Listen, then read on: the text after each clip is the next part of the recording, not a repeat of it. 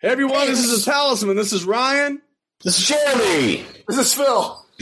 And you're listening to Tom and Zeus on the Shout It Out Loud. Out Loud cast. Oh yeah. Oh boy. Here we go. This is Gene Simmons. Put that cookie down. Kiss. Stop pressing the button. Stockbroker Simmons. Star? Paul Stanley. Stop shouting. My name is Ace Frehley. He's not what you would call a handsome man. Oh no, here come the kiss cards. Is that a positive thing? Okay. Alright. I'm gonna grab me an ice cold mellow yellow. Why? Why do that to the fan? Stop it. Why? Because fuck them. That's. What are talking about? 617 525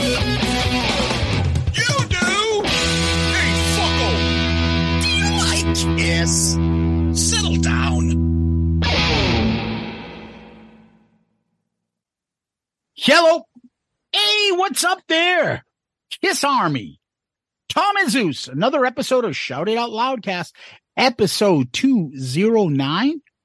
Ultimate Classic Rock Kisses 50 Most Important Concerts. Ooh, yeah, that's right. 50 anniversary, baby. Big time here. We love talking about lists. This is a big one. Yeah, and, and, and this article just came out, so let's talk about it, right? That's right. You're talking probably 50, 50 concerts you're talking. 50 years you in the business? uh Tom, what's cooking over there besides uh everyone freezing their nuts off in this weather? Wow. Uh, it's not even that bad yet. We wait until Friday night into uh, Saturday morning. I'm gonna have to. My dogs. I'm gonna have to give them permission to take a shit on my living room floor because I don't know if I'm gonna bring them outside or not. Did you say Friday night at eight? It will be so great. Eight, eight, eight. Thank you. I'm fatted. I'm Uh, uh, fatted. flatted. Show me those muscles again. Oh man. Hercules, Hercules. Woo! Well, we- last week, Tom, we talked about Ace Frehley's Academy Award winning Remedy.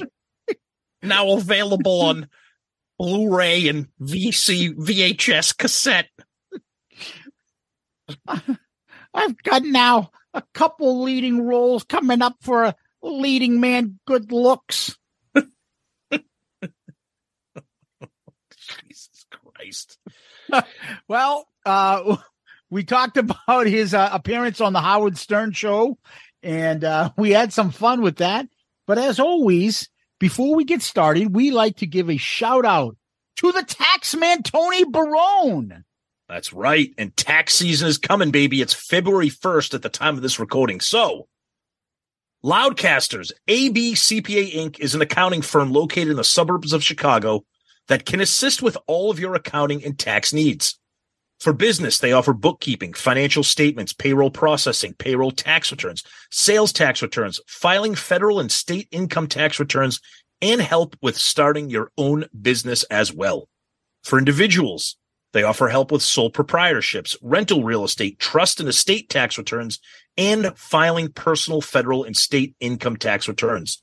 They have access to all 50 states. So whether you live in West Virginia, or Virginia. AB CPA Inc. can prepare and e-file on your behalf. Did you know, Kiss Army, that if you own a business with employees and have had a 20% reduction of revenue than you did in 2019 due to COVID or state mandated shutdowns, you might be entitled to additional tax credits. Follow them on Facebook and LinkedIn and visit them on their website at abcpainc.com.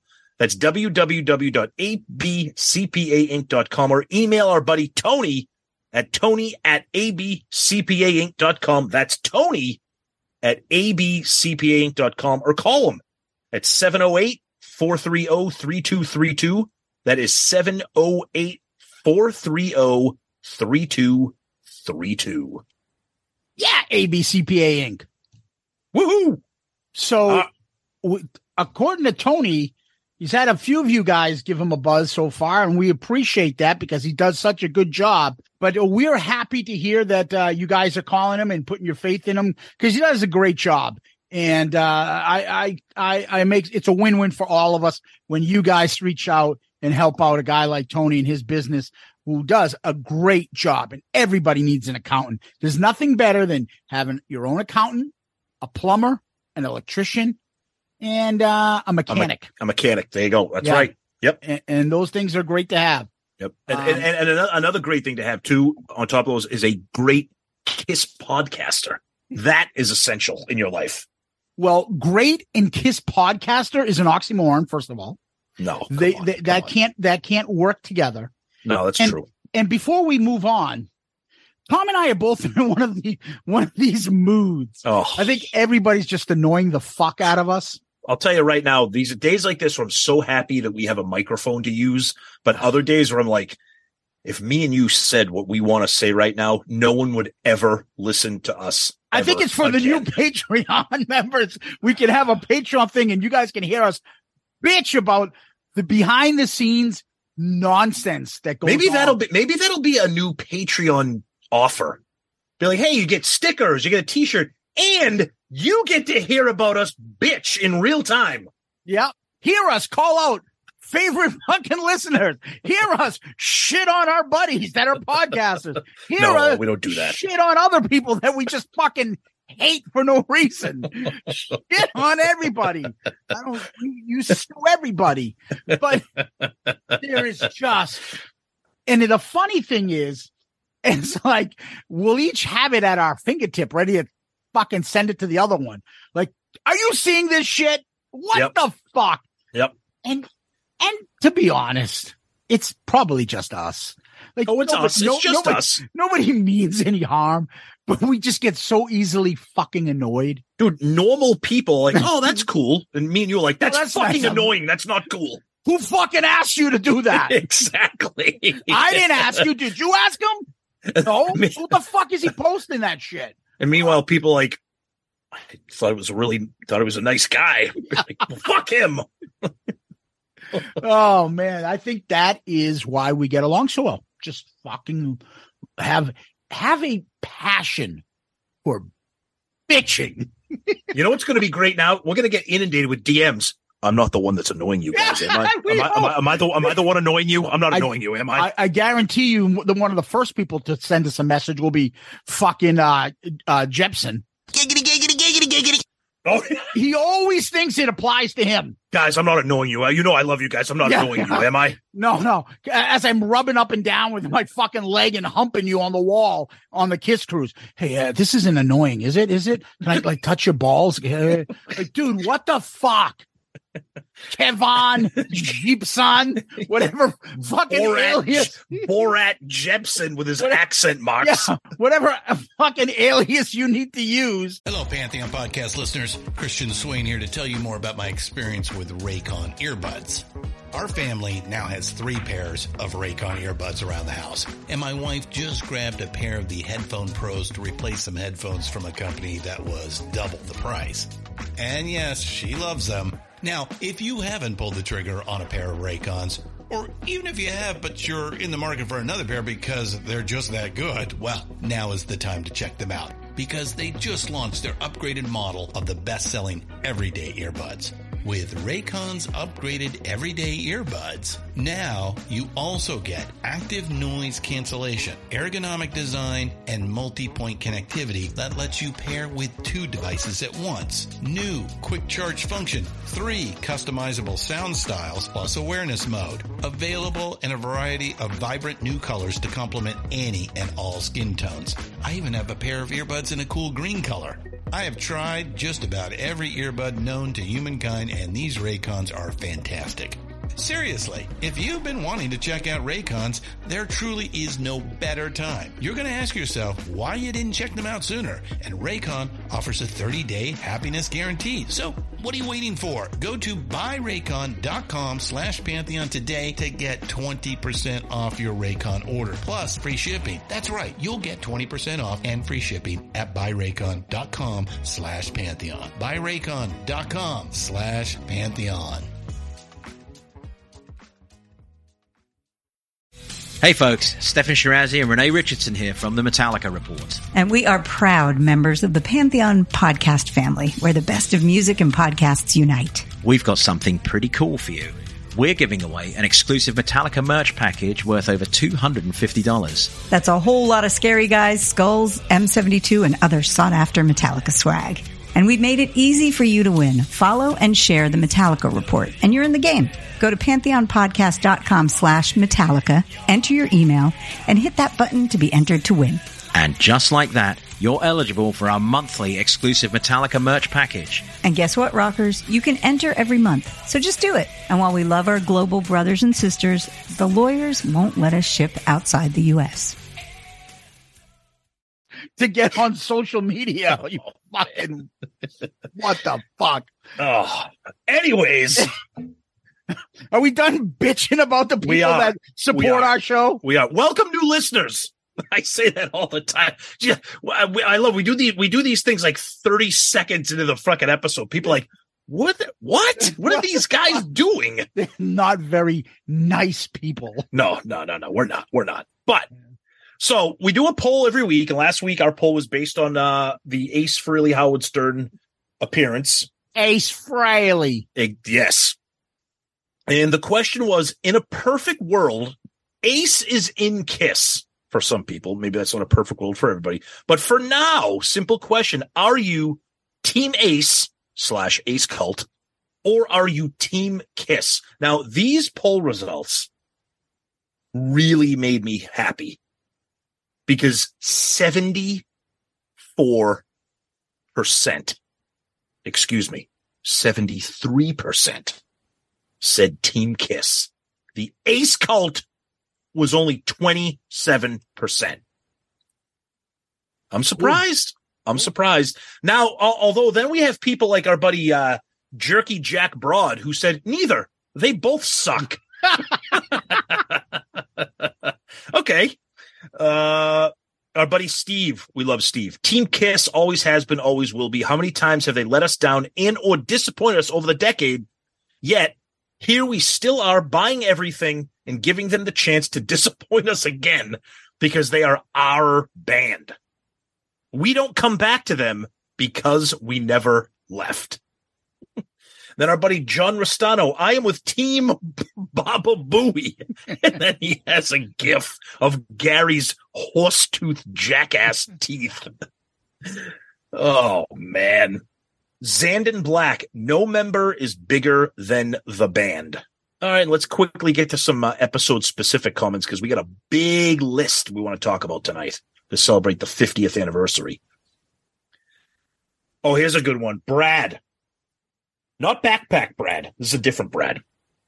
He says, FYI, on Sal saying that Paul was the Ralph of Kiss. I can't believe I forgot this. I'm so glad somebody like Brad pointed this out. Ralph was Howard's stylist and called into the show daily.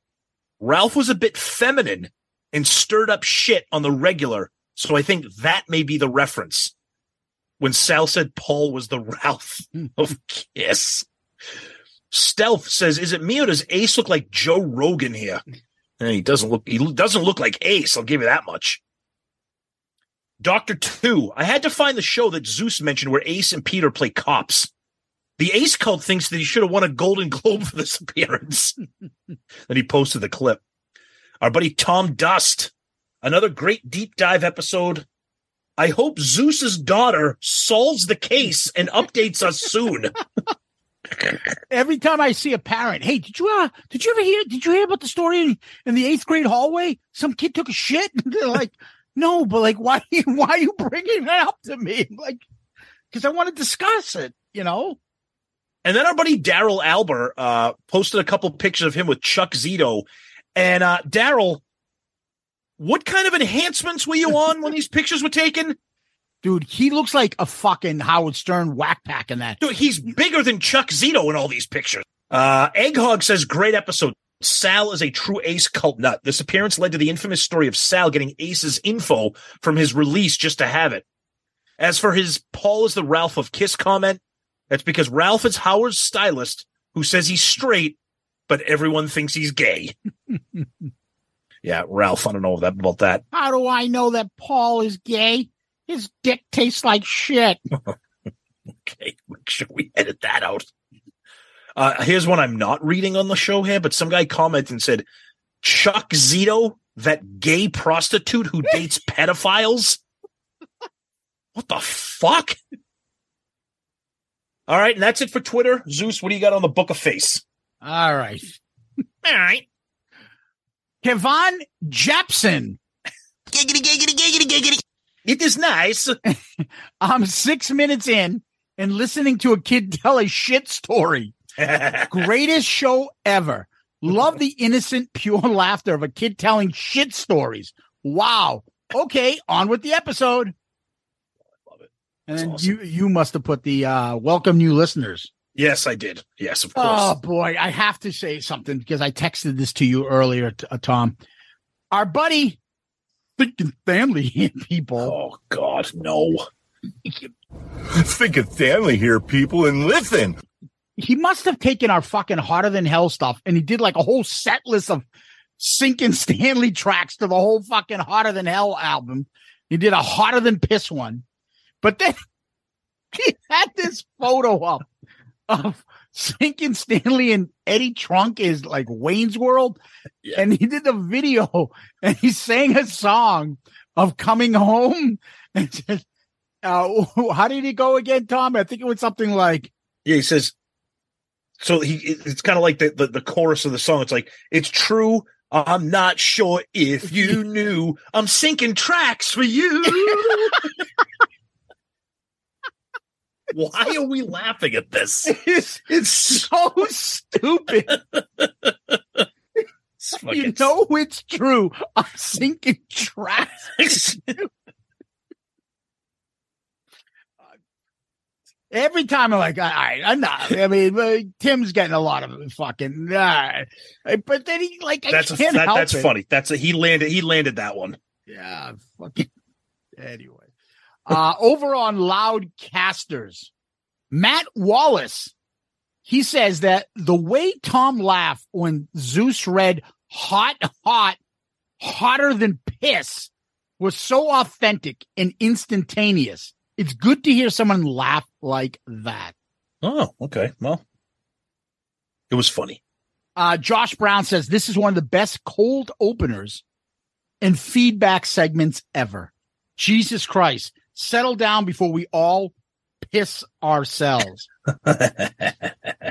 Over on Instagram, Tom, uh, G Money MMA says Sal's horrific attempt at Ace's costume was hilarious when Howard was king.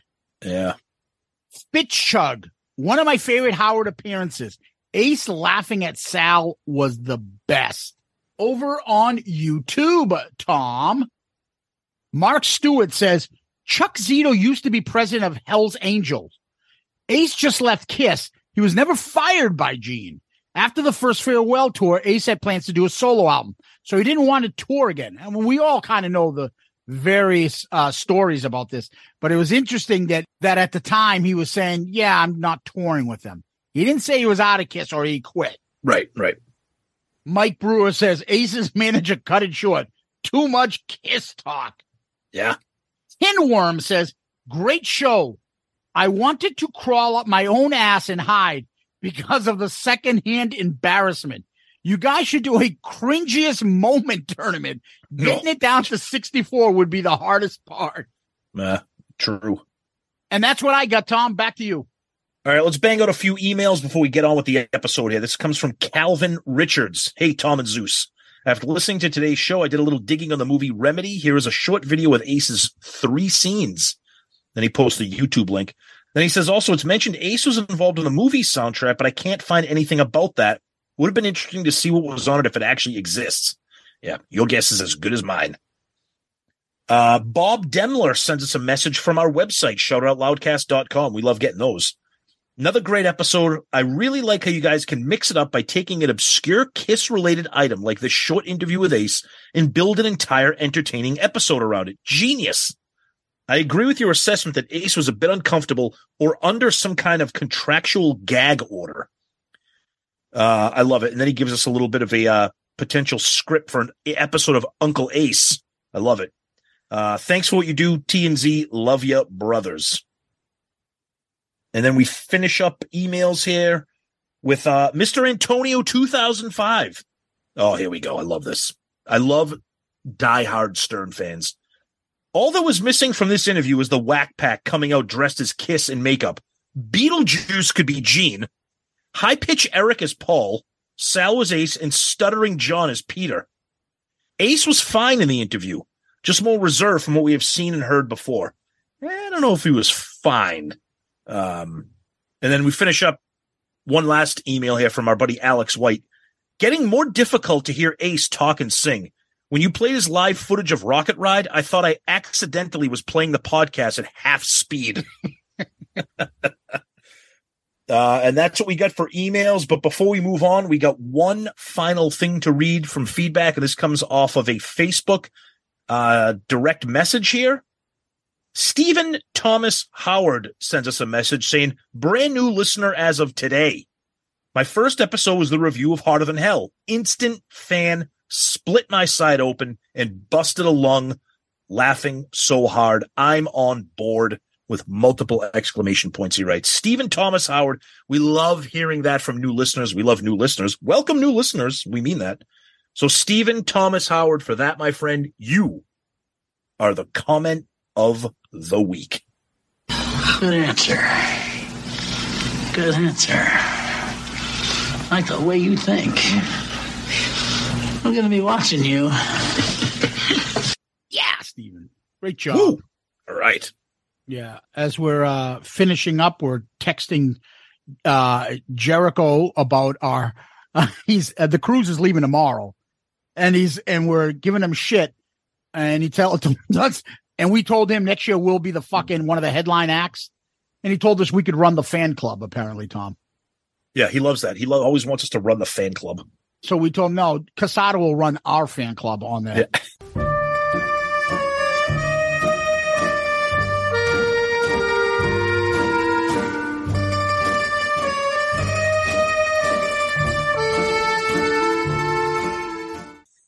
But he did say though they are on the they're rehearsing right now. Quarantine's rehearsing. I'm like, That's oh, right. Yeah. Play some fucking. Let's put the X in sex next year. Yep. Yep. Yeah. Well, we wish everybody that goes on that cruise a good, safe time, and I'm sure they have fun. Absolutely. Yep. Yeah. Anyway, Tom, what we do next is we give a shout out. And our shout out goes to our buddies and family over on Patreon. Yes. Wow. Patreon is uh it's become a cliche where I keep saying we keep growing. But it's because it's accurate. That's right. We do keep growing. We got a new member again, Tom. Yep. And this week we're going to give a shout out to Jason Sibley, who joins us as a spaceman tier member. Jason, you picked you picked the spaceman because I'm an Academy Award winning actor. Check out my Golden Globe nominated remedy. I play a heroin dealer named Johnny. Uh, Jason, thank you so much for joining and being part of the family. We know you're going to love it here with us. Uh, Patreon is where you guys jump in, join our family, and get some perks from us some merch, some uh, uh, behind the scenes stuff, some voting capabilities, some show involvement.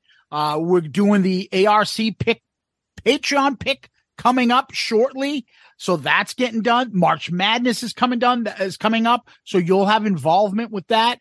But uh Patreon people, when they sign up, they contribute on the four different tiers, and those contributions help the show out a lot. We say it all the time. What's the number one way you can help our show out? You want you love what we're doing, you want us to continue. Patreon is the number one way. And you can go find Patreon right on our website when you log in, shoutitoutloudcast.com. It's right there on the landing page. You'll see it. Patreon, click there and then uh, read all about it pick the tier that you like.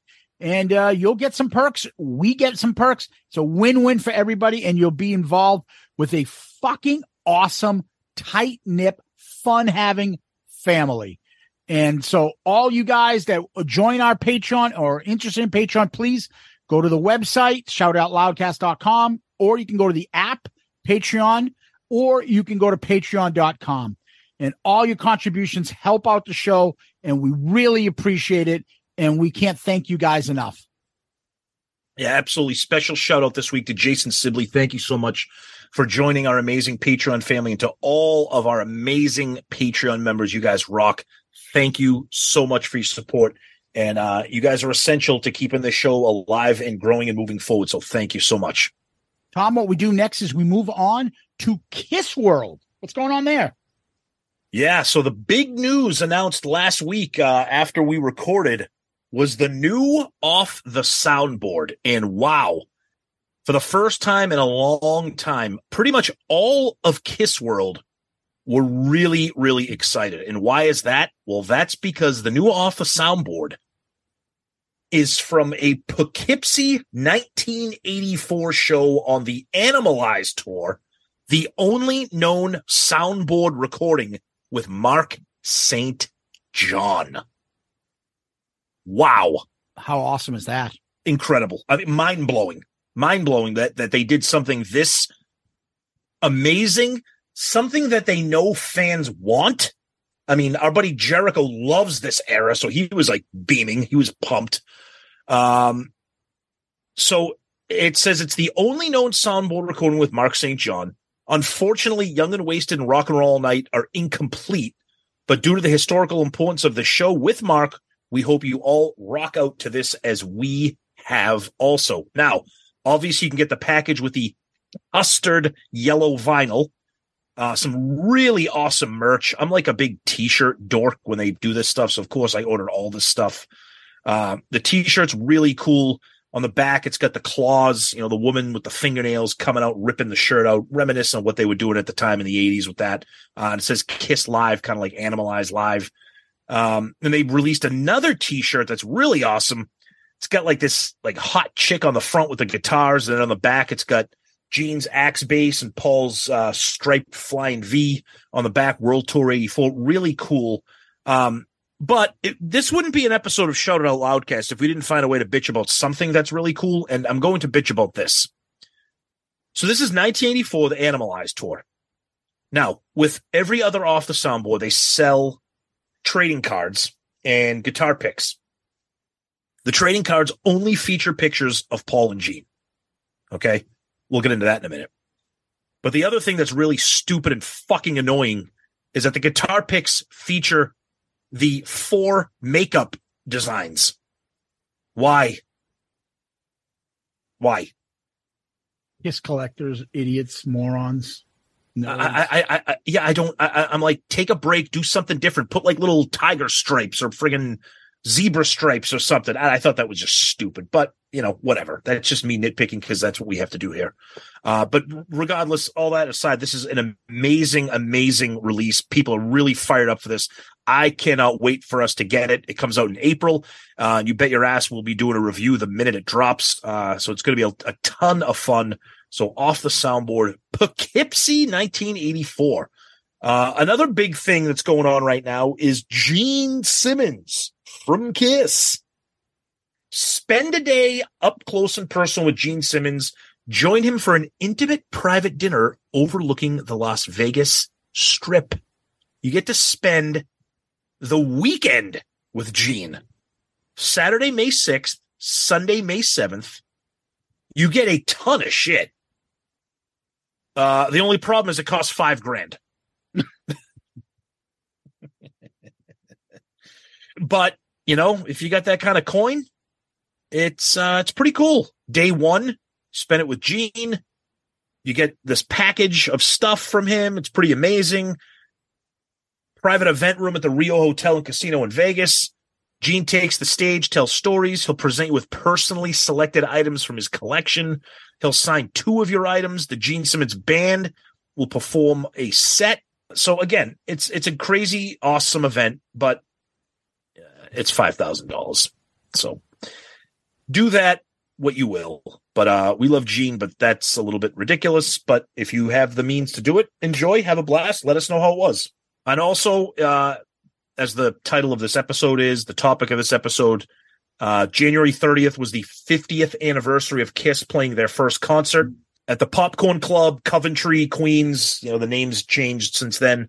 Uh, but we'll get into that a little bit more when we get into the topic uh, about running down all these important concerts. But yeah, amazing 50 years of Kiss. Uh, and there are some rumors that a box set is coming out this year, maybe another one next year as well. Uh, so we'll see what's going on with that. But yeah, 50 years of Kiss, pretty amazing stuff. And the last thing is though, Tom, uh, which was on the 31st, four years ago on the 31st, the end of the road tour just started. Imagine. Four years ago. Our podcast just got off the ground. That's right. 2019. Amazing. Absolutely amazing. They've done 32 country, over 200 shows so far. Yep. In that fucking insane tour the end of eternity tour. It's Yep. still going. And as of right now, I mean, maybe by the time this episode drops, new information will come out. But right now, nothing, nothing in the U.S. announced as of right now. Oh yeah, and a, a tip of the hat over to our buddies over at PRC. They had Doc on, and Yeah. Doc w- went into a little bit of detail saying that the announcement should be coming. Hopefully, it'll be out by the time this episode is out as to when the last show will come. We're gonna do our best to get there. I don't know. If we hopefully we can, but uh the news will be out soon enough. So we'll see what happens there. Yeah, and that's about it for Kiss World. Uh, I think people just kind of bracing themselves to see what this year brings us in terms of American dates or uh, anything else special going on. But yeah, that's about it for right now. All right. So let's take a break and see if uh, we could track down Vinnie Vincent and uh, see if he's ready for uh, his next uh, box set to be released.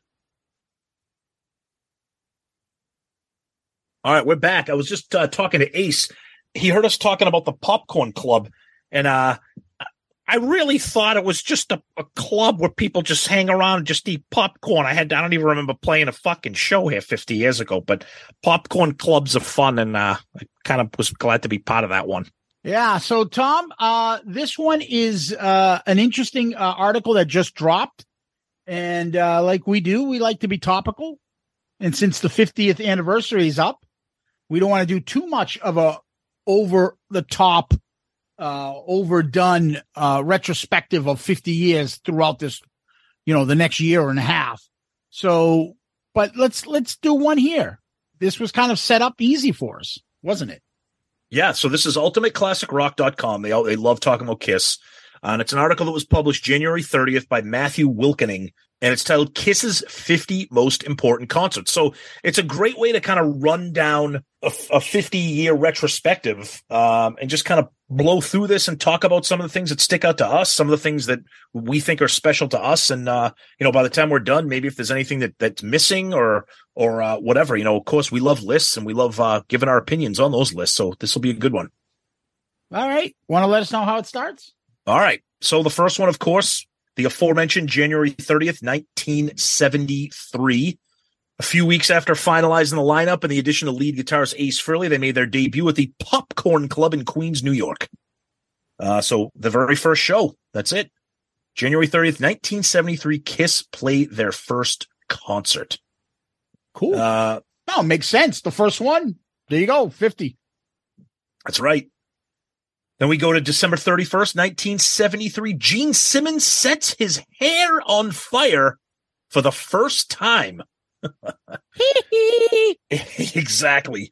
Uh, his now famous fireball spewing trick didn't go so well. Uh, they were doing a show at the Academy of Music in New York City, and uh, yeah, his hair caught on fire. And it's cool because Ultimate Classic Rock, if it's available, they'll put little little YouTube video clips of this, and they do have a clip of this of uh poor Gene with his hair on fire here.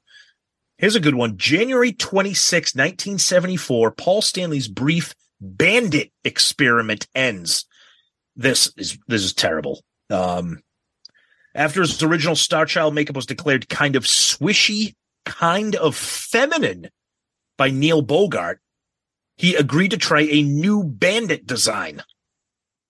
He ended up going back to the Star Child. A lot of people believe that the bandit came first, but it actually didn't. So he had the star first. And Neil Bogart was like, nah. Then he did the bandit, and then he was like, nah. the bandit, the bandit's a terrible, it's a terrible look. Oh, come on. I think the bandit's cool. Do you really like it? I like it. Okay. Do you, You don't you don't like it better than the Star. I don't know. I've always wondered whether the Star Child itself, if he had it on both eyes, would have been different or cool. Have you ever seen know. that image? Somebody somebody did like Yeah. a photoshopped image of the star on both eyes. Yeah, yeah. I Yeah. don't know. I mean, yeah, it's it's how I imagine it. It's fine. I, Yeah. I just think somebody could have done the bandit in the future. So it doesn't that- have to be Frog Boy or Dog Guy. Right. I, I agree with you on that one. Yeah. Yeah. Totally. Uh, then we go to May 25th, 1974. A scathing review spawns a 26 year grudge. Uh, a writer named Patrick McDonald from the Seattle Daily Times did not like his experience at the Kiss concert. He says, quote, the band's music is strictly on the moron level. I hope the four guys who make up the group, whose names don't matter, are putting money away for the future, the near future, because Kiss won't be around long. Now, this is pretty cool because in 2000, they printed that quote on the backs of their tour shirts. But that's kind of that's kind of pretty that's pretty awesome. That's I just cool. like the I just like the 26 year grudge. You think Paul only keeps 26 year old grudges? He's cut- pro- he's kept on longer than that. That's probably the that's probably the, a baby grudge for Paul. Oh. 26. I got 56 year grudges. Uh, then we go to May 16, 1975. Kiss begins recording their career saving alive record. Uh, recorded at four concerts beginning in May 16th at Cobo Arena, Detroit. The quote, studio enhanced double live album catapulted Kiss to stardom and uh, the rest is history. Everybody obviously loves Alive, some more than others. And uh, we haven't reviewed that one yet. That'll be a good one when we get to that. Then we get to August 23rd, 1975. This is a good one. All you sports fans out there, future Pardon the Interruption host Tony Kornheiser. this is amazing. Said that he attended a 1975 Kiss concert and it made him quit his job as a rock critic for Newsday. He says, I looked at this and I said, wow, this is something I have never seen before. This is going to be the biggest thing in music quickly. I'm getting out of the rock critic business. I stopped within a month and it wasn't that I didn't think they were good. It was, it was just beyond me. That is hilarious. I had no idea that Tony Kornheiser was a rock critic for Newsday. That's amazing. Then we go to September 10th, 1975. Kiss becomes rich and famous on the Alive tour. More and more bands refuse to let Kiss upstage them. The group launched their own headlining tour. Ace Frehley, from his book No Regrets, says the fans devoured Alive in numbers we couldn't have imagined. It went gold, then it went platinum, then double platinum. The album hit the Billboard charts quickly and stayed there for two years. Two fucking years! Yeah, that was a big one, of course. And there's a cool picture of them holding their records there. Pretty awesome shit. I love that. December 12th, 1976. Here's a famous incident here. Ace Frehley nearly gets electrocuted on stage. So this is December 12th, 1976. They're in Lakeland, Florida. Uh, everybody knows the story. He grabbed onto a railing while coming down the ramp and uh, shocked himself. He was almost uh, unable to complete the show. He had to take like about a 10 minute break. And of course, that led to the legendary Shock Me. In which Ace will later on recant, shock me. Me? Shock me. And then here we go. August 26th through the 28th, 1977, Alive 2 is recorded at the Forum in LA. Since they didn't want to use any of the songs featured on their first live album again, five new studio songs were recorded. We have not reviewed Alive 2 yet. When we do, I'm sure both of us will have some things to say about those new studio songs. Yes. Yeah. Oh boy, here we go. May 19th, 1978. Evil robot Kiss clones rip and destroy at Magic Mountain. The climactic scene of the ill-fated 1978 TV Kiss movie, Kiss Meets the Phantom of the Park, finds the group battling their evil clones on stage. The robots had rewritten the lyrics to Hotter Than Hell and were encouraging fans to riot with Rip and Destroy. So on May 19, 1978, thousands of fans were invited to a special free concert at Magic Mountain for a shooting of the live footage and then treated to a 19 song Kiss concert. Oh my God. That would have been fucking insane. Rip and destroy. Everybody loves rip and destroy. When they rip one out. Then we go to June 15, 1979. Quote, the return of Kiss, unquote, fizzles. Yeah, this was the big one.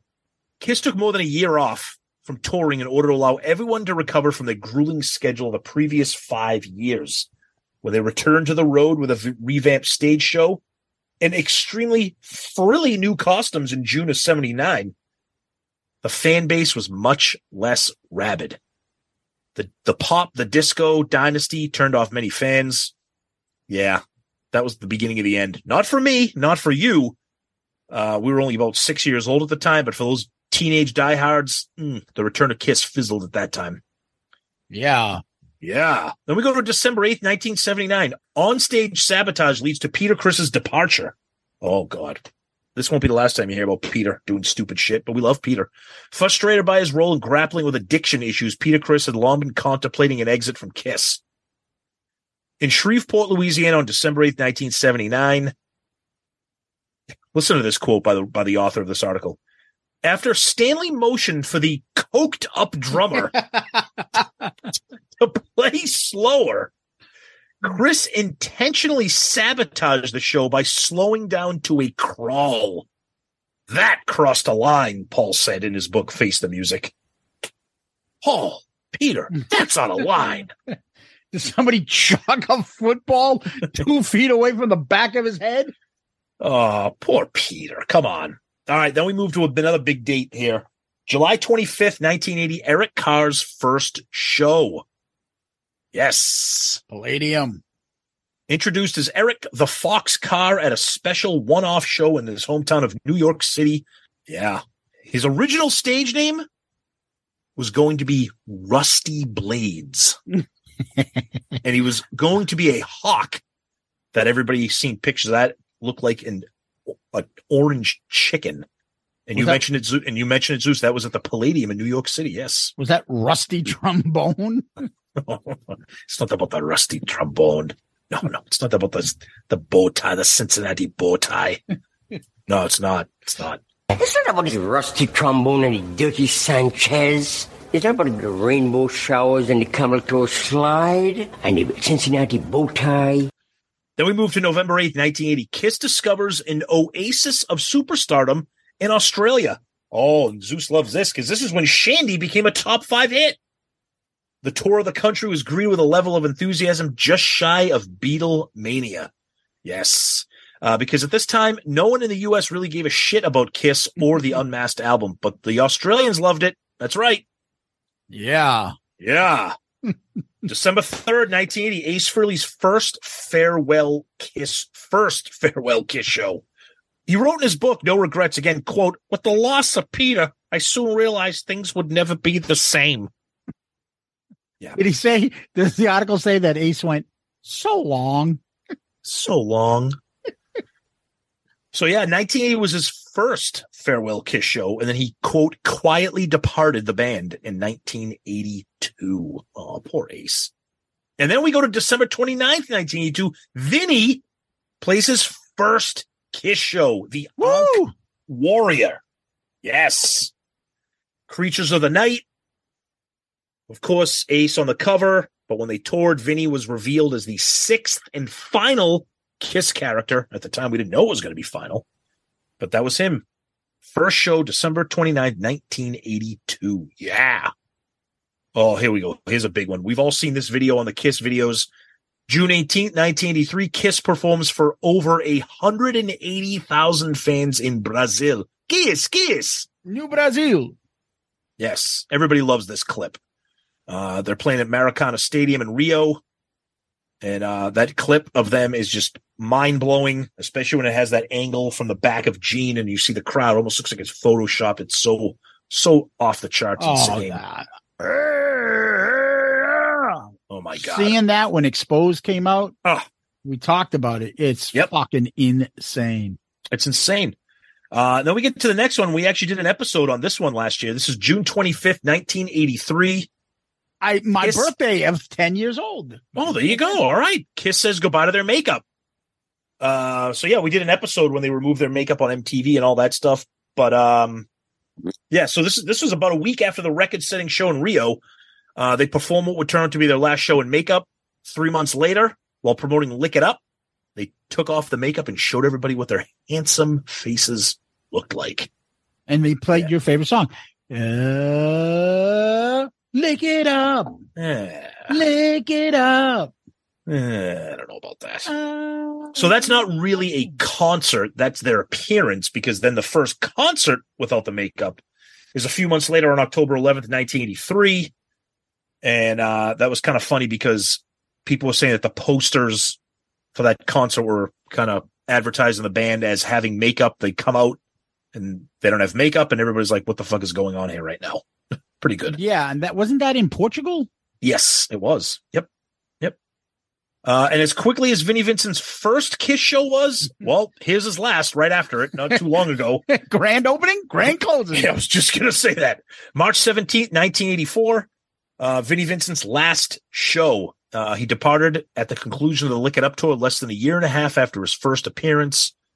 Um, Gene said, quote, there are people who simply cannot handle when things are starting to go their way. They torpedo it by making stupid decisions to make sure they don't succeed so they can deal with that. Ah, we met Vinny. We had good things to say about him, but that's okay. So a lot of these shows here in the 80s are it's as interesting because they're all a lot of firsts and lasts. So then we go from Vinny's last show to Bruce Kulick's first show, and that's September 30th, 1984, on the Animalize tour. Because we all know poor Mark St. John. Uh, he had the, that hand injury, that chronic condition that wouldn't allow him to play. So our buddy Bruce comes in and takes over. And God, do we love Bruce? Hell yes. Yeah, he's okay. So at that time, Bruce didn't really take over the band because a couple months later, uh, on November 27th and November 29th, that was Mark's first and last Kiss show. Yes. Yeah. Two months into the Animalized tour, he was ready to join his new bandmates on stage. Couldn't do it. Bruce takes over. We love it. And uh, now we have off the soundboard Poughkeepsie with a, a live concert of Mark St. John, which is, I can't wait to hear that. It's going to be amazing. And we also have Bruce Kulick aprons now. And who doesn't love those? Of course. We love Bruce and his aprons. Then we go to December 8th, 1984. Bruce Kulick closes Kiss's lead guitarist revolving door. Well, we thought he did. He formally joined on December 7th, 1984, bringing, quote, much needed stability over the next decade while performing on five albums. Um, it was a very strange period for them. Bruce says going from Ace to Vinny to Mark to me in such a short amount of time. Yeah, it was. Then we get to one of Jericho's favorite eras here, November 13th, 1987. Kiss hits a dead end on the Crazy Nights tour. Ooh, yeah. Not good. Not good. Played a million miles an hour, Paul says. Gene equated that with excitement. It caused a loss of groove. We even had people on the side of the stage playing keyboards and sound pads to enhance the rhythm guitar so I could slack off and jump around more. Looking back, I can see there was no mystery why the audience dwindled. Yikes. Next, we got August 12th, 1988. Kiss revisits their club days. So, not long after the end of the uh, Crazy Nights tour, they decided to warm up for a series of European festival dates with a pair, with a pair of shows at the Ritz in New York City. There's tons of bootlegs out uh, about from this show in 1980. It's actually not a bad performance. Um, so yeah, that's them kind of regrouping, and then kind of more kind of weirdness is going on here with the band because on February 15, 1989, Paul Stanley does a solo tour. And according to Ultimate Classic Rock, they say that this serves as a wake up call. Uh, so Paul was the main architect of the 80s comeback, but as, as the decade drew to a close, he had gotten a little tired of Gene, his film career, and all that stuff. So we all know the story. Paul put a solo band together that had Bob Kulick, the late Bob Kulick, rest in peace, and of course Eric Singer, future, well, and now Kiss drummer. Interesting that Paul did that. Uh, I find it interesting as a little aside here that Paul doesn't take any shit for that. Can we talk for just a quick second here? If Gene decided to do a solo tour in 1989, Go ahead. Yeah. I I mean, I don't understand. But Paul has no problem being like, you know, I kept the band together, blah, blah, blah. I'm not denying that he didn't. Dude, you did a fucking solo tour with your own band. Remember, he was taking acting classes and stuff there. Yes. So if his acting thing was taken off, he'd do an acting. He'd be in a movie. But that wasn't taken off. So the only thing he could go back to was music. Right. I just find that interesting he doesn't take I'm not saying he should get shit for it. I'm just saying all for all the all the battering that Gene gets for, you know, him being a little flighty during the 80s. Paul's like, yeah, I'm gonna go fucking do a solo tour. And here we go. May 4th, 1990, Kiss reclaims their legacy on the Hot in the Shade tour. Yes. Uh, they obviously kept off the makeup. They finally reconnected with the golden era on this tour. They didn't just add more old songs, but assembled the most impressive stage show in more than a decade. They got their swagger back. So I don't know, maybe Paul going on that solo tour. Well, maybe that led to that because the Hot in the Shade tour was fucking incredible. Oh Yeah. my god, we've talked about that before. That was my first one. You loved it. Oh yeah. Then a few months later, sadly, November 9th, 1990, Eric Carr's last Kiss show. Um, and then sadly, he would pass away about a year later in 1991. Rest in peace, Eric. Uh, we loved him for sure. So April 23rd, 1992 is Eric Singer's first Kiss show. So this is the Revenge Tour. He had been performing with Paul on the solo tour, like we mentioned. He accepted his role as drummer for Kiss. They booked a series of club dates to get together before starting the Revenge Tour. Uh, and the rest is history or history, or is it? I don't know. We'll find out. So I think there's a couple other special dates here they mentioned. So then we get to another recording of, of a live 3, November 27th to 29th. That's 1992. Yeah, I like how they say, unfortunately, neither Live 3 nor the critically acclaimed Revenge nor its supporting tour had much commercial success. Yeah. Yeah, we know that. Then, of course, August 9th, 1995, Ace Frehley and Peter Criss returned for Unplugged. Everybody knows that. What happened next? Yeah, so that's Unplugged. Everybody knows about fucking Unplugged. I, I like to, I like some of these kind of random ones here. Like this, December 15th, 1995, Kiss bids farewell to the non-makeup lineup. So this is talk, this is around the era of Carnival of Souls, talking about the reunion. Poor Bruce Kulick says, I didn't know about the reunion until January. I went through the holiday season thinking that we're working on a new studio album. Then we get into January. Gene invited Eric and I up so we could have that discussion with Paul and the band. Ugh, yikes. Sorry, Bruce.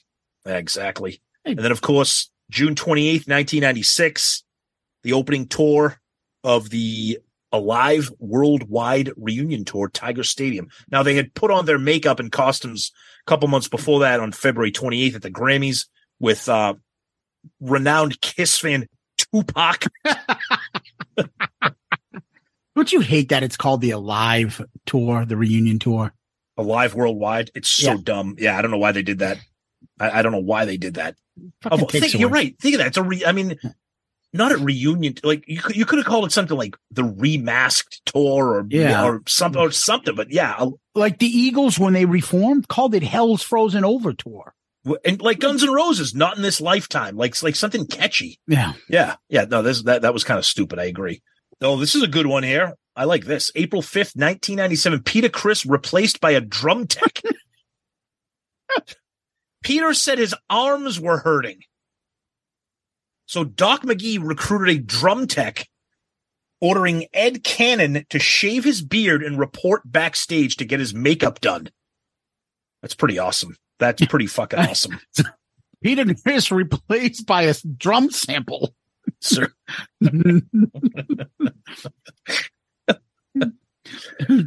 Paul says either nobody cared or nobody had time to care. nice. Uh, March 12th, 1999, Kiss is told not to blow up the stage. So they were in Bremen, Germany on the Psycho Circus tour, your, your favorite tour, Zeus. Oh yeah.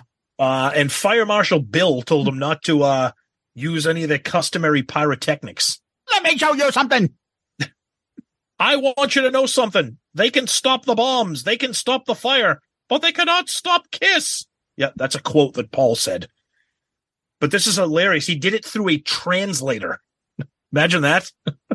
I'm sure that came out sounding Oh, so abso- cool. a- absolutely. Oh, and Zeus, here's a very important date for you uh, August 23rd, 1999. The Demon, the wrestler, comes out. I watched that live. Dale Torborg, yep.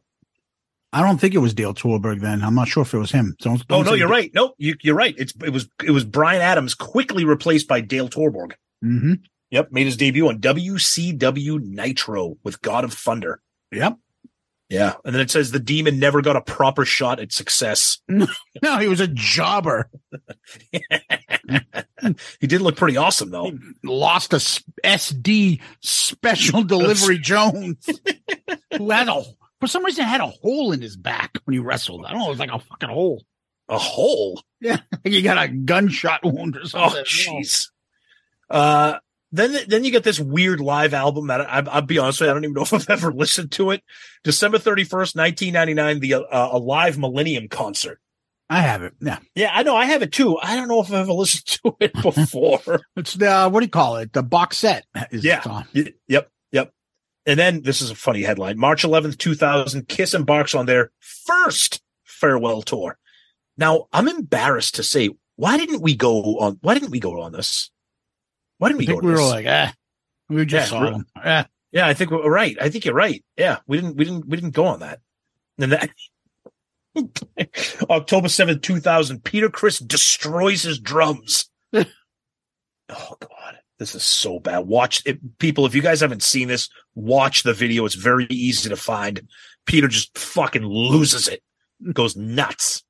Um, and then March 9, 2001, Eric Singer replaces Peter Criss this is a really weird era for Kiss for me because it's like Peter's in the band, Eric's in the band, Ace is in the band for a minute, and then Tommy's in the band for a minute. It's like, what the fuck is going on here right now? Um, yeah, and then and then like a month later, April 13th, 2001, Ace Frehley plays his final Kiss show. I did? Okay. It's always funny how they ne- neither one of them had a problem when the other one wasn't in the band with the makeup. Somebody else was playing. Now they're imposters. Isn't that isn't that amazing? Yeah, that's right. They're that's right. imposters. They're Yeah. taking money away out of my pocket. Your pocket, your pocket. March 6, 2002, Tommy Thayer plays his first Kiss show. So this is funny. This is when it says it says Kiss had the logical replacement for Ace waiting in the, the wings ever since the original Spaceman returned in 96. He'd been working behind the scenes with Kiss since 89, all that stuff. So Tommy Thayer took over for good two years later at a private show in Jamaica. And then here we go again, back to the revolving doors, February 28, 2003. Peter Criss returns when they do the symphony thing with uh, Melbourne. I actually don't mind that album. I actually think it's pretty good. So do I. Yeah. So do I. So do I. Yeah, they joined forces with the Melbourne Symphony Orchestra for a special concert. Then Criss ended up returning for both this show and the band's 2003 co-headlining tour with Aerosmith, which was fucking awful. Yeah, that's awful. And we got a quote right here, uh, kind of piggybacking on what you said, Zeus. Yeah, so you got a comment here. I believe it's it's supposed to be attributed to Paul, but it says he pointed out the hypocrisy of Peter's return in a 2014 interview, saying you got Tommy Thayer playing guitar wearing the Ace makeup, and all of a sudden Peter had no problem, did he? Hmm. Same thing with Ace. Interesting. Now this I don't remember. I don't know because of 2003. I don't even know if I was listening to Kiss. December 14, 2003. Joe Perry joins Kiss on stage. Yeah, I, I don't remember that. This was during that horrible tour, honking on Bobo. Fucking terrible.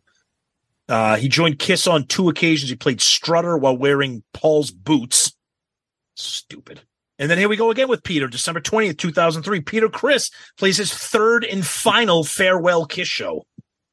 Last show took place on his birthday, and they had a cake for him.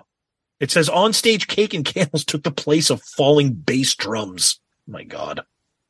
So Now, enjoy your cake. yeah, exactly. And then we go to May 8th, 2004. Kiss's longest running lineup is unveiled. Yeah, we know that. The rest is history. Uh, then this was kind of a big deal. I remember, I do remember when this happened. July 27th, 2007. Paul Stanley misses his first ever Kiss concert Paul was having some heart problems at that time. Uh, had like a rapid heartbeat, and uh, at the time they played as a uh, trio. It was uh, Tommy, Eric, and Gene played a 14 song set without Paul. Do you know how different that is? Could you imagine them trying to do that now? There's Oh, no way God, they no. would do it. No. There's no way. No. They'd be like, "Oh, we have everything already synced up. We can't change it." Oh, come on. Don't do that. I'm serious. I agree. No, you're right. Of course, I agree. It's way too choreographed. No doubt. Mm-hmm. Uh, and then we go to October 13, 2011, a big day in history, the very first Kiss cruise. Yes. Oh, and then the first Kiss Tar was created. I remember when that, Paul, Paul, can I have your napkin? you're right. That did kind of fuck up the whole Kiss fandom. That cruise. Oh my God. The one that we've been on twice and that we're going again. Yep. January 31st, 2019, the opening night of the end of the road farewell tour. Fucking four We years just- ago. We just talked about it. We just talked about it. Yep. Absolutely incredible. Incredible. And then we go to uh, a really fun one that people really enjoy. December 3rd, 2020, Dubai. My concert. Oh my god. It's uh, I like it says Kiss plays a pay-per-view show with no audience. oh god, I can't I'm very happy to be here. 2020 goodbye pay-per-view concert from Dubai. Dude, we are look at that. We are over 2 years removed from that. So that's 50. We flew through it. Um again, we wanted to cover this. We're not going to tell everybody to go read the article, so we're going to do it for you and talk about it. Give you our little bit of uh, riffage on each one here. There's a couple things that kind of stick out for me, and I saw somebody online commenting about this. I don't see anything in here what they were doing in their career in the late 70s with Japan. Like there's nothing. yeah, they didn't do here- like the sold out five show. Uh, No. out, breaking the Beatles record in Budokan No. and stuff. Nope, nope. Because they go because for 1977 it mentions Alive Two. 1976. Okay, so 1976 it mentions Ace getting electrocuted. Then it goes right to 77 for the recording of Alive Two. Then it goes to 78 for Phantom. No mention of Japan. Yeah. That's like stunning to me. The Budokan stuff, stunning. Um, but I think that's a really, really good snapshot. I think if you're, you know, if you're a Kiss tard like us, and if you're listening to us, you are. I think that's a really good It's fun. 50 it, it's a 50 year capsule i think it really captured other than the budokan thing i really can't think of anything like missing from there i think that really i think the guy really nailed everything right Yeah, I think so. Uh, if you really want to get into details, you can also kind of bring up because it's usually in any biography, anything like that. When they started doing the Creatures of the Night tour, and Paul Mhm. kept looking back behind stage and seeing like a half empty fucking audience and things like that. That would be something because it's always brought up when they talk about the career. That's how true. when they, oh, how like they were dead and they Yeah. knew it, and so they had to change from lick it up. They should have said something in there about like fucking sold out fucking thirty percent of some stadium or something. yeah I don't know, but uh, yeah, I mean, it, Kiss has got those the Tiger Stadium ones, L.A., uh, Cobo Halls. We know about this. Budokan should have been mentioned per uh, specifically. Uh, other than that, really, it, they don't have the Beatles at Shea Stadium stuff. right You know, the, there's not that many historic stuff. We Kiss cards know, oh, 1980 Palladium, you know, and Right. stuff like that. So, uh, in 1980 fucking Perth, we know that stuff, but they're not like famous concert that other artists renowned like are like, oh, that's the big renowned concert of Kiss at that place at that time. yeah i do find it really confusing even even talking about this with you and reading through this everything that was going on in the early 2000s with this band was a fucking mess like Yep. peter coming and going like tommy coming and going ace you know eric singer like here and then oh now, now peter's the dr- like what what i mean I, and i will say this. We say this all the time. For all the shit we give kiss we do we do give them credit when they deserve it. And i give the band credit for getting their shit together and getting back on track focused with this lineup that they have whether you love it or hate it. If you if you go back through that timeline that we just read that showed all the signs of any other band just dismantling itself right there because of all Or that. not being on tour for years. exactly Right. But that's part of the problem with Kiss. They get some kudos for that, but it's also their detriment Yep. because No, you're- during that time they didn't go away and come back with something creative. Literally for fucking 15, 20 years, it's been the same kind of shit going on. Nothing new, nothing creative, nothing interesting. It's the same shit. Yeah, it's true. Uh, you're right. You're right. And, and and if I can be like a real pain in the ass here, ahead. um, That's what because- we do. Because well, that's that's what we like to do. Uh, because I like to look at like set lists because that's what we do. The set list for the off the soundboard Poughkeepsie 1984. Yeah. there's only like three or four like new song. Like you got some Animalize stuff, and you got like I think like I love it loud. But Do you remember when Kiss did the We Have It Rock the Nation Insta CDs? Oh yeah, yeah. Could you imagine them trying to peddle that now for the end of the road instant CDs? Oh, that's Be like, yeah, it's the same fucking songs and the same vocals from every show in the past four you, years. you you mean like when they did off the soundboard Virginia Beach? yeah, That was Rock the Nation. dude, like they can't get away with it. It's the same songs. It's the same song. It's- I don't know if they changed the fucking record over and Paul singing the same way. Like, I know. But they can't do instant CDs. They couldn't. The fucking songs all the same. Think about how many different bands there are. And if you go and grab their set list and you're like, oh, I'm going to get this bootleg. That's why the thing I don't understand about Kiss bootlegs, with the exception of a few, and you're only buying them really for one song or two songs just to say, oh, oh my God, I have the fucking, uh, the bootleg of Betrayed being played. Like, there is nothing that is so, oh, this one has this, this, this, this. They're all going to have the same basic 12 songs on them. It's completely different. We've talked about this before. What Pearl Jam did, what Metallica did, the Pearl the, Jam. the, the the Pearl Jam's bootleg collection is over. What go on iTunes or Spotify? I, I, uh, their discography there's like 700 albums and every set list is almost different exactly. And they're always doing like a couple different Cov- covers from covers. different songs. Yep. Making it interesting, pulling songs off of like, what the fuck? They pulled this off of what album? Yep. Not Yep. Kiss. but i think the part where you're wrong is absolutely people would snatch those things up because they're collectors items they're snapshots of if if they sold instant live at great woods or whatever the fuck it's called now at a heavy mail what the hell is it called now friggin' t- the tweeter center xfinity center or whatever Yeah. if they sold an instant live i would have bought it Of course I would. Well because well, because i'm a fucking idiot I'm, I'm i'm the target audience we would each have over 200 copies of the end of the road set list and the same 200 versions of Detroit Rock City, Love Gun, Shout It Out Loud, Deuce, all those. It's the same fucking album. Yep. It's true. It- it's true. It's you true. download it on your phone and you'd be like, hey, I'm going to put, look, uh, search. Okay. This is a search for the song Black Diamond. Here are 250 fucking copies of it. It's the exactly. same fucking thing. Yep. It's Oh, true. It's true. Just- But I but I think I think it was a great list and just to kind of you know honor the 50th anniversary, we wanted to kind of run through it, give our thoughts because and it, like we said, like what we do with like on our dorm damage episodes, which we hope you listen to the, the newest one we did about mob mafia gangster movies, going through the list and, and talking about it. And a kiss list, hell yes, you know we're going to be there talking about it. Tom, what do we do next?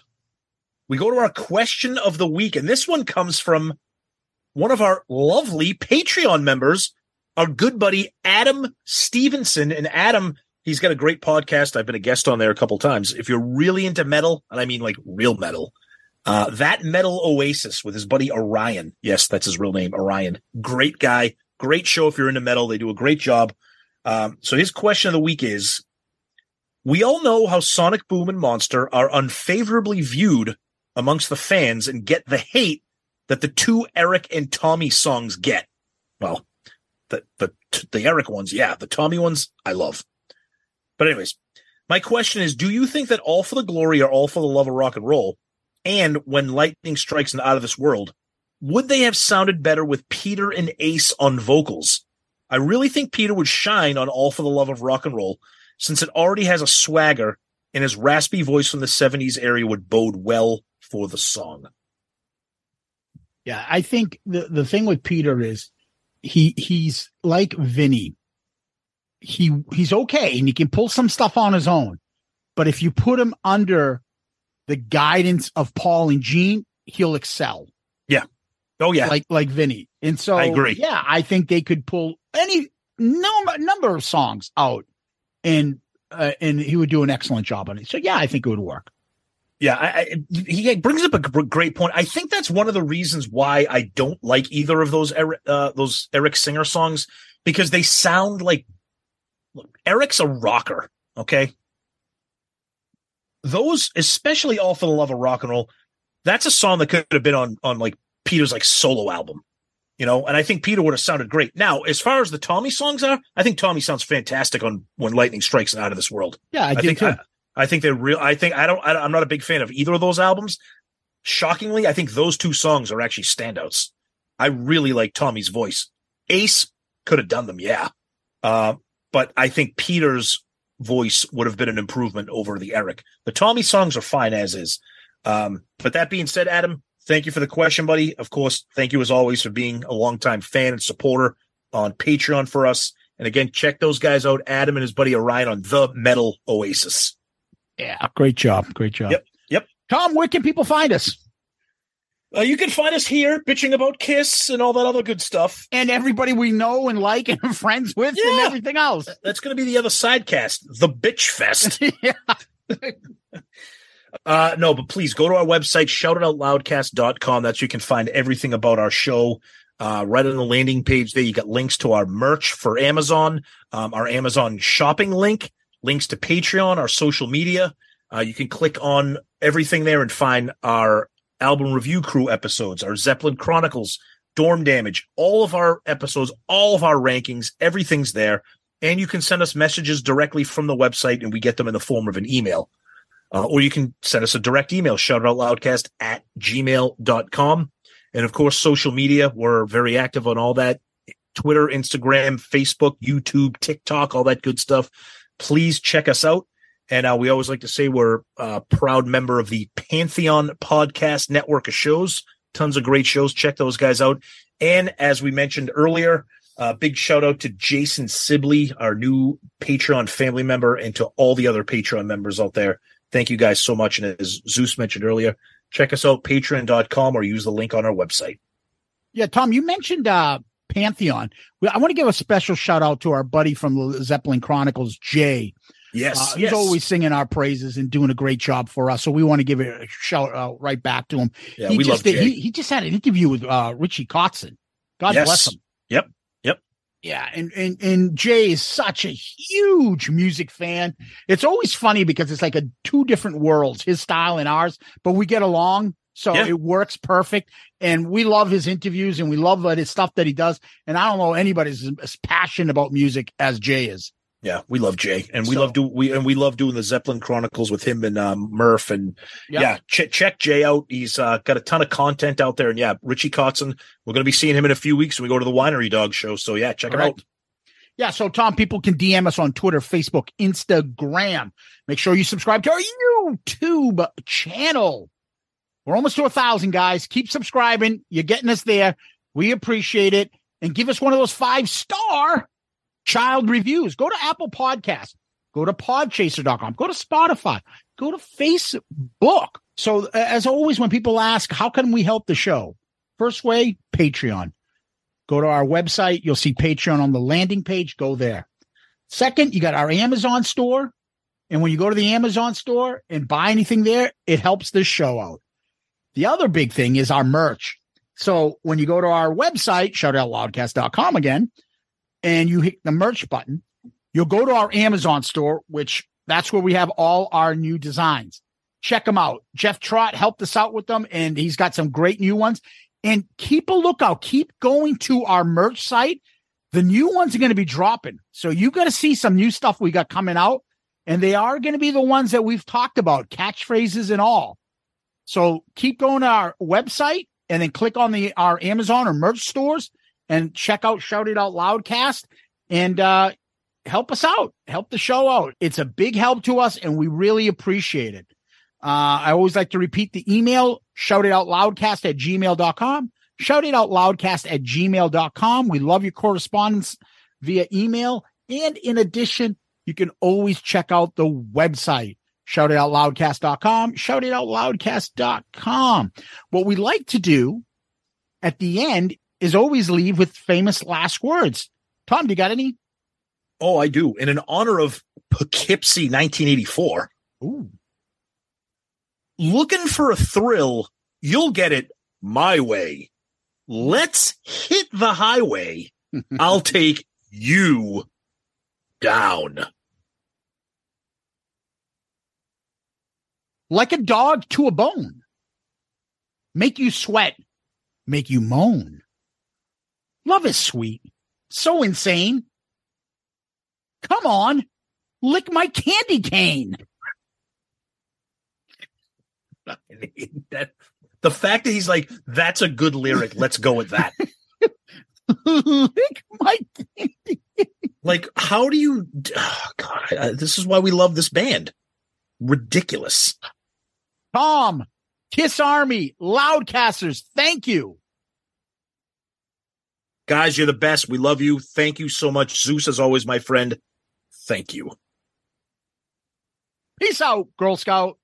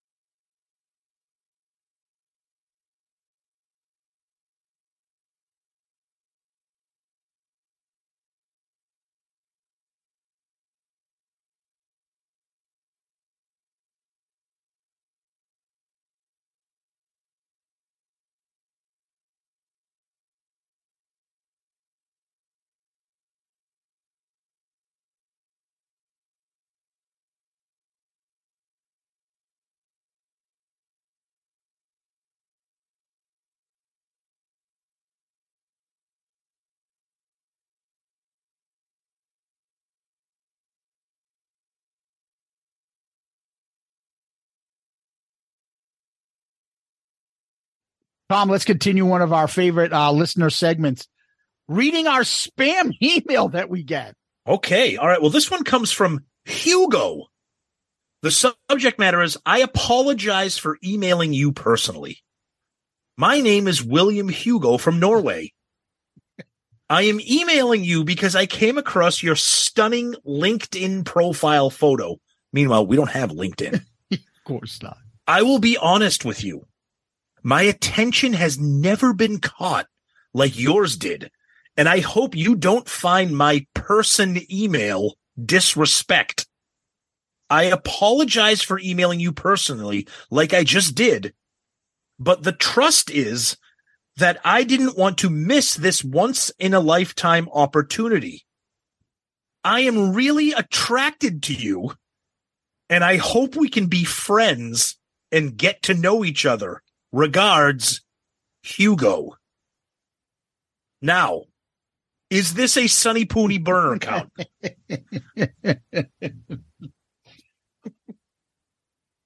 Oh, that was a podcaster's profile that we may have had on our LinkedIn for for shout it out loudcast page. Dude, we don't have fucking LinkedIn. Th- This stuff is just ridiculous. Uh, here's one, Tom. Okay. From Thomas Luang. Dear friend, please accept my apologies. I do not intend to invade your privacy. I wrote to you earlier, but no answer. In my first post, I told you about my late client's untimely death. I received several letters from his bank where he made a deposit of US $10.5 million before his death. The bank has asked me to provide his next of kin or any of his relatives who will stand for this claim. Otherwise, it will be confiscated by the bank due to lack of claims from his relative. Hence, I contacted you to present you as his new beneficiary next of kin. After you reply, I shall give you details and procedures of this transaction. Waiting for your reply. Best regards, Mr. Thomas Luang. Dude. All right, and then let's leave with this one, Tom. oh no. Please fuck me tonight. You received a 12 naked pictures and eight videos. There's a banana emoji with three squirts coming out of it. Teens are looking for sex near to you. Wait, Egg, how cl- how near me? yeah, eggplant with three drops. Text me. Let's meet to fuck. Underneath it says, look at my ass with a smiley face tongue out. View pics. And then it's got an apricot, an eggplant, and the other side will have an eggplant and an apricot, an exclamation point, and there's a link. And the link says in between those apricot and eggplants, fuck for free.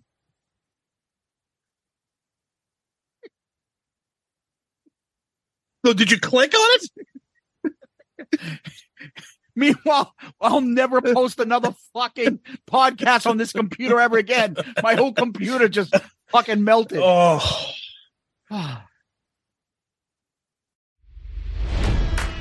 It's NFL draft season, and that means it's time to start thinking about fantasy football. FantasyPoints.com features industry leading experts and prognosticators using proprietary hand charted data to help you score more fantasy points. FantasyPoints.com is the place to go for whatever kind of fantasy football you play. Whether you play fantasy football, daily fantasy sports, or do a little bit of everything, Fantasy Points has the meticulously researched content to guide you to victory. And why wait for the fall? Fantasy Points also covers the new spring football league, the UFL. Join the guru, John Hansen, Scott Barrett, Joe Dolan, and other massive names in the fantasy football universe with an exclusive offer. Use code Pantheon for 15% off any fantasy points package, including the all-in package with access to every article, tool, and data nugget that Fantasy Points has to offer.